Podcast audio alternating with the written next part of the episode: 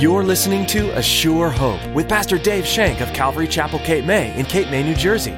Join us as Pastor Dave teaches verse by verse through God's Word.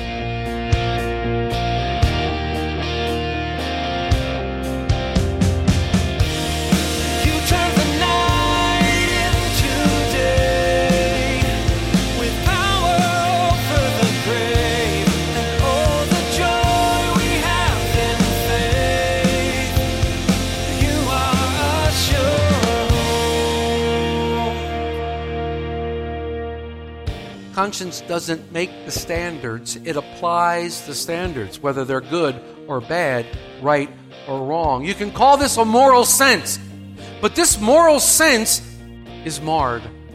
That moral sense that we all carry in is marred, and it's marred by sin. Our conscience has been marred by sin.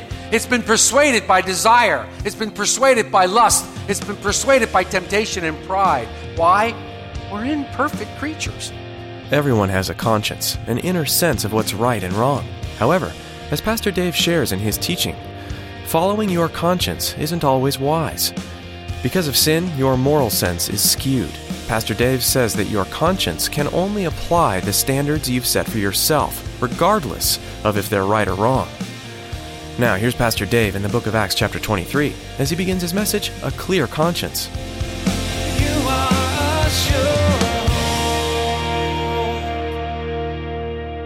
We're going to be in Acts 23. We're starting a new chapter today, Acts 23, and we're going to be in verses 1 through 5. I'd like to read aloud if you want to follow along silently, please.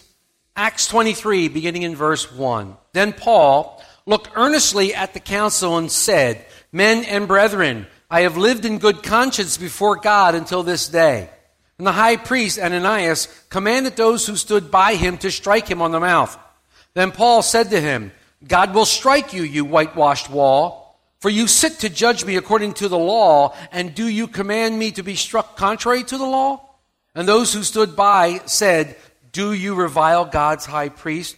Then Paul said, I did not know, brethren, that he was the high priest, for it is written, You shall not speak evil of a ruler of your people. In 1940, a movie came out starring a puppet and a cricket. A couple years shaking your heads. Yeah, you know. The movie was called Pinocchio. It, it was, it's a timeless classic. But in that movie, Jiminy Cricket sings a song entitled Always Let Your Conscience Be Your Guide. And it's really cool because right before he sings this song, he's, he's visited by the Blue Fairy. I don't make this stuff up, folks. This is a true story. He's visited by the Blue Fairy, and she tells him that he is now going to be Pinocchio's conscience. He is going to be Pinocchio's conscience. And Pinocchio hears that, and Pinocchio says, What's a conscience? And Jiminy Cricket answers, Oh, a conscience is that still small voice that people don't listen to. That's the trouble with the world today. I like that. Then he goes on to sing his song, Always Let Your Conscience Be Your God. Now, I did not click to hear the melody, so I'm not going to try to sing it. But listen to the words of this song. It's pretty interesting in light of what we're studying. It, it, it really is, so bear with me here. He says, When you get in trouble and you don't know right from wrong, give a little whistle, give a little whistle.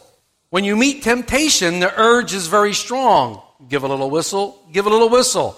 Not just a little squeak, pucker up and blow. And if your whistle's weak, yell Jiminy Cricket, right? Listen. Take the straight and narrow path. If you start to slide, give a little whistle, give a little whistle. Always let your constant be your guide. Take the straight and narrow path. And if you start to slide, give a little whistle, give a little whistle, give a little whistle. Always let your conscience be your guide. Always let your conscience be your guide. I found that to be fascinating, and I did a lot of research on the writer of this to see if there was any Christian backgrounds and things like that. And There are even great studies done on Pinocchio and the Christian theme that possibly might run through Pinocchio, but that's, that's enough for another story. I don't know. But you know the story. Pinocchio gets in all kinds of trouble, and all kinds of things happen to him. You know, his nose grows when he tells a lie, something happens to his ear, he ends up in the belly of a whale. And at the end of the movie, Jiminy Cricket says, A fine conscience I turned out to be. And he was indeed a bad conscience. Which leads me to the fact that a conscience can be a great motivator, but it also can be a bad guide. A conscience can be a great motivator, but a conscience can be a bad guy. All of us have a conscience. All of us have a conscience. It's that inner voice that tells you what's right and wrong. When I was growing up, I used to look for my conscience when I got in trouble. Didn't you? Every cartoon I ever saw, a conscience would appear on our hero's shoulder, right? Little angel on this side, little devil on this side, and they would talk back and forth, and there would eventually be some kind of a fight when the, when the hero or whoever was going through this dilemma had to make a choice. I always looked to see where the, where the angel was. But it's been said that the, the only way to have a good conscience is to have a bad memory. The only way to have a good conscience is a bad memory. But in our study today, which is entitled A Clear Conscience, this is exactly what the Apostle Paul claims. He says, I've lived in good conscience until this day. And this gets him into a lot of trouble. So as we study today, I want you to look for three different types of consciences, which I'm going to, is that such a word, consciences? Did I say that? I just did. Anyhow, there's three types. It's a good conscience or a clear conscience. It's a seared conscience and a weakened conscience. Those are the three I'm going to look at in my study. And there are other consciences. There's a defiled conscience and there's an evil conscience according to Scripture. We might mention those, but I'm going to particularly look at the good conscience, the seared conscience, and the uh, weakened conscience. Let me set the scene for you, if I will, or if I may. Paul's come to Jerusalem.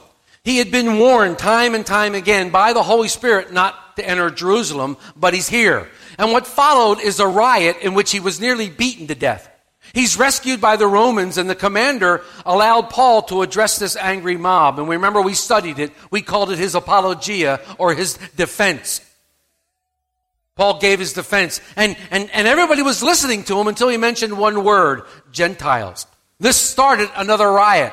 And once again, the Roman soldiers had to come in and they had to rescue Paul from being torn apart by the crowd. Thinking he was guilty of something, the Romans wanted to have him scourged so that he would confess what he was guilty of. Until they found out he was a Roman citizen. So, let's get this straight. He arrives in Jerusalem. There's two riots, one where he's nearly beaten to death, and the Romans want to scourge him, which usually leads to death. Sounds like a typical day in the life of the Apostle Paul. Sounds like another day that he does his work in the Apostle Paul's life. But after all this, Paul is finally now before the Sanhedrin, the ruling body of the Israelites. He's standing before the Sanhedrin. Now, if you don't know it or not, the Sanhedrin is about 70 to 71 strong. They're the rulers of Israel. They're, they're the ones who are, have the responsibility of interpreting and applying the sacred Jewish law. The high priest of that time presides over the Sanhedrin. They have a legal responsibility to try those who violate their law. Jon Courson calls the Sanhedrin the Jewish Supreme Court. The Roman commander wanted this to happen. He wanted Paul to go before the Sanhedrin. He wanted them to be in, in front of the Sanhedrin so that he would know why they're accusing Paul. Because if there really was a reason why they were accusing Paul, then the Jews had a legal right given to them by Rome to try him. They also had a legal right given to them by Rome to execute them if they found him guilty of breaking one of their Jewish laws. Remember this argument with Jesus about who was, who was responsible and who had the authority over him. So Paul now is standing before this group. Now remember something. Paul was once a member of this group. They believe Paul was once a member of the Sanhedrin, being a Pharisee, the good old boys club. He's standing in front of them. Now, I'm sure there's still some there that he recognizes. I'm sure he stood there and went, Oh, yeah, there, there's George, and there's Frank, and Frank, and there's Dane, and there's Joe. Yeah, I got, I got some buddies on this court. This is pretty good. I feel pretty good about this. I got some guys in there. And he stood in there in front of the council. Remember, this was his lifelong dream. He gets to stand in front of the elders of Israel, and he gets to tell them about Jesus Christ. This was his lifelong passion that he might demonstrate God's love to this group. This is great. He wants, I can't believe it. I'm going to stand in front of there and I'm going to witness to the rulers of Israel. My dear friends, this is what I've been praying for. I finally get the witness of my friends on the council. I know they're going to listen to me, and I know they're going to accept Jesus Christ. This is going to be great. Sometimes we think just because there's a familiar or a familiarity with someone, it gives us a segue to Jesus. Sometimes we use our familiarity with people that we know to bring them to Jesus. And this is a good thing. However, it doesn't always work out that way.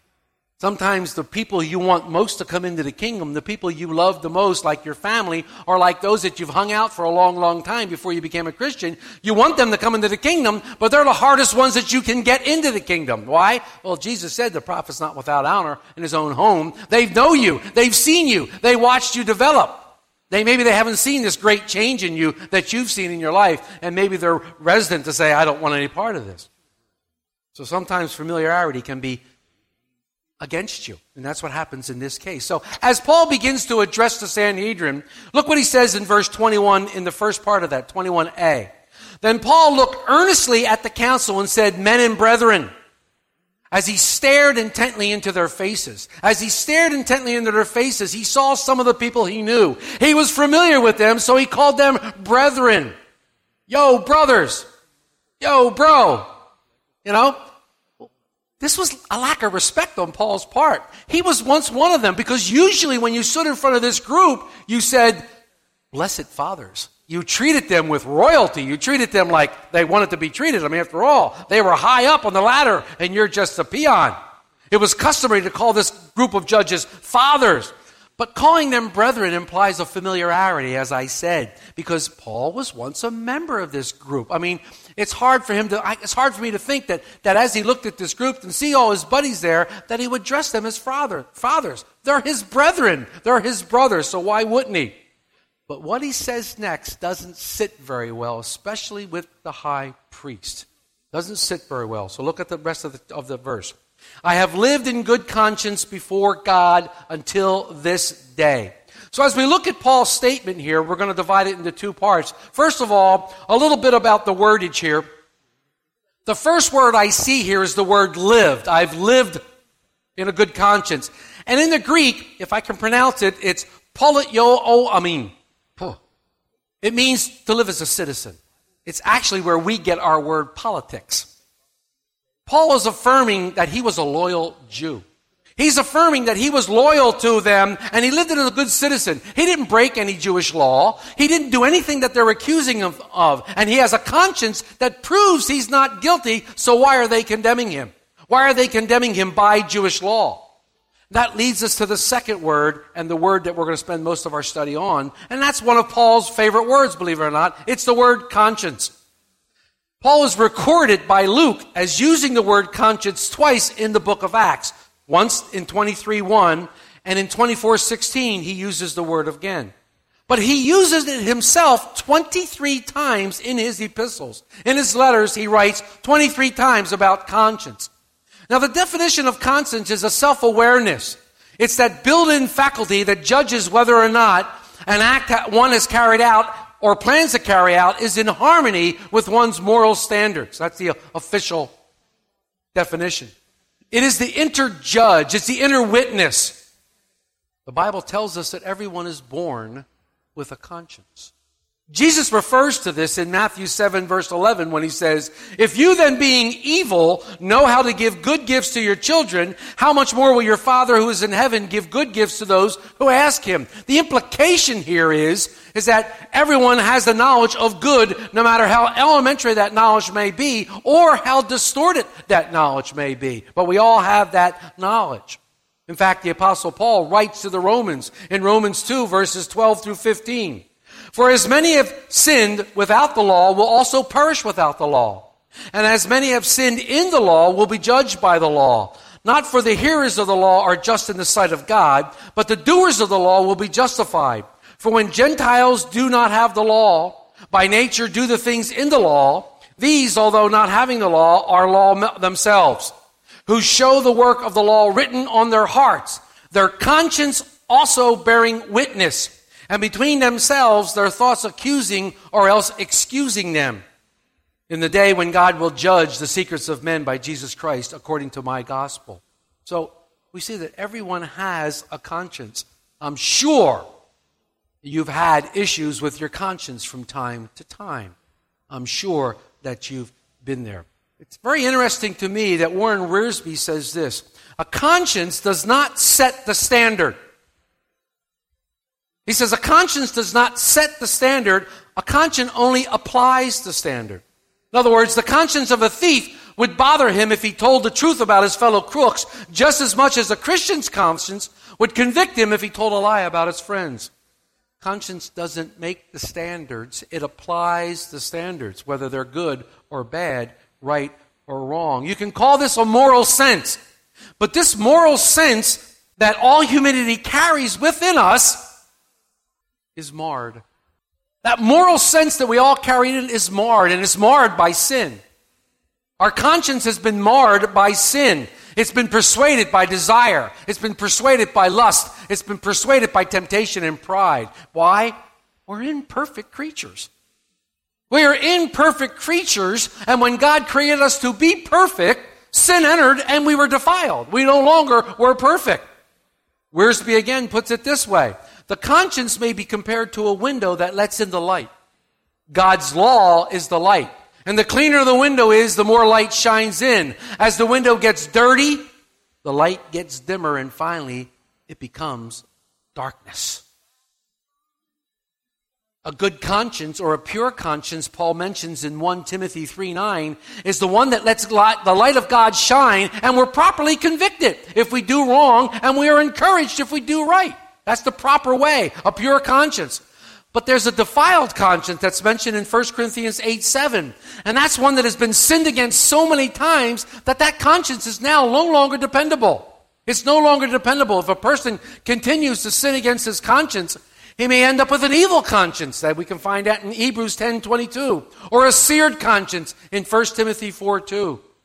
And when he should feel convicted if he did right rather than that was what's wrong. In other words, evil becomes good, and good becomes evil. And our conscience doesn't know the difference between the two. It's a dangerous place to be, folks. It's a dangerous place to be. Satan has many tricks up his sleeve.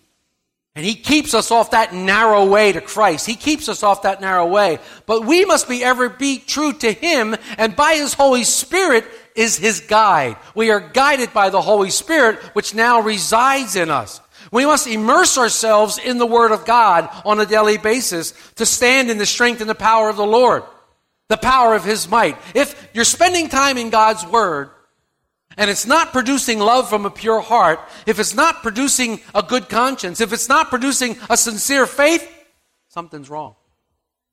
Something's wrong, because that's what the Word of God does. If you're in legalism, it twists the Word of God so that instead of showing love, we are harsh and judgmental. Instead of having a good conscience, we always feel condemned, knowing that we don't measure up. And, and instead of a sincere faith, we, we practically trust in our own ability to please God. Maybe some of you are there today, resting in your own ability to please God. If I just could read five more chapters a day, I know God will bless me. If I just could pray more, I know God will bless me. If I could just do more for the church or, or do more, I know God will bless me. Those are works. That's works oriented. Paul said, I have a conscience that's void of offenses towards God, and this is a clear conscience one that is void of offenses towards God. It's been cleansed by Jesus Christ. It's been cleansed and our conscience is gone. It is interesting though, Paul says, I have a clear conscience. Hmm. Didn't Paul persecute the church? Didn't he cause innocent people to die? How could he claim to have a good conscience? And this is why the high priest was not was upset Paul was saying something that didn't make sense because he's violated the Jewish law by having associations with the Gentiles. He violated their law by teaching against the law of Moses. So how could he say he had a clear conscience? Some believe that Paul was just living up to the light that he had, that he possessed. He himself said in Philippians 3 that he was blameless according to the law. Paul said he was blameless according to the law. So from the outside, Paul seemed impeccable. He was a radical for righteousness. He was a Pharisee of the Pharisees. Because of this, Jon Courson said, this proves to us that although a conscience can be a good goad, it's a lousy guide. And that's what I said earlier. Conscience is a great motivator, but it's a lousy guide. We must be led by the Holy Spirit. We must be led by the Holy Spirit. He will lead you in all truth. It was Paul's conscience that led him to do those things to the Christians, to enslave them, throw them in jail, and eventually execute them. It was his conscience that led him to do that. But his conscience was able to, was unable to guide him to the truth. It was Jesus Christ that revealed the truth to Paul on the way to Damascus that day. It was Christ that revealed the truth to him. After Paul became a Christian, it was the bright light of God's glory that was shining in his heart. He had that heart transplant that we've talked about so many times. Paul began to see things in a different light. He saw things in God's light. It was then that he realized and he said to Timothy, uh, I'm the chief of sinners. I'm the chief of sinners. We've said many times that when you stand in the glory and the light of God, and when that shines deep in your heart, you see yourself as you really are unworthy, unclean, and unfit to stand before a most holy God on your own efforts. When God's glorious light shines in your heart, your sin is revealed, and it's disgusting to you, and you want to get rid of it. You want to jettison it. You want, you want to remove it. You know the only person that can remove it is God Himself. You, you want to get rid of it as best you can. You want to come to God and say, I've sinned.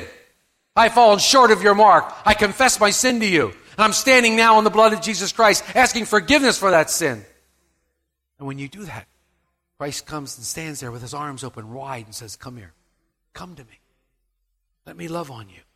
He accepts you in that sinful state, and his blood cleanses away your sin. He wants to cleanse you from all sin and all unrighteousness. He wants to be your conscious guide. Don't let Jiminy Cricket be your guide. Let Christ through the Holy Spirit be your guide. He will guide your conscience clear. So, so, what happens next in our study is pretty startling, and I'm sure it startled Paul. Look at verse 2. And the high priest Ananias commanded those who stood by him to strike him on the mouth.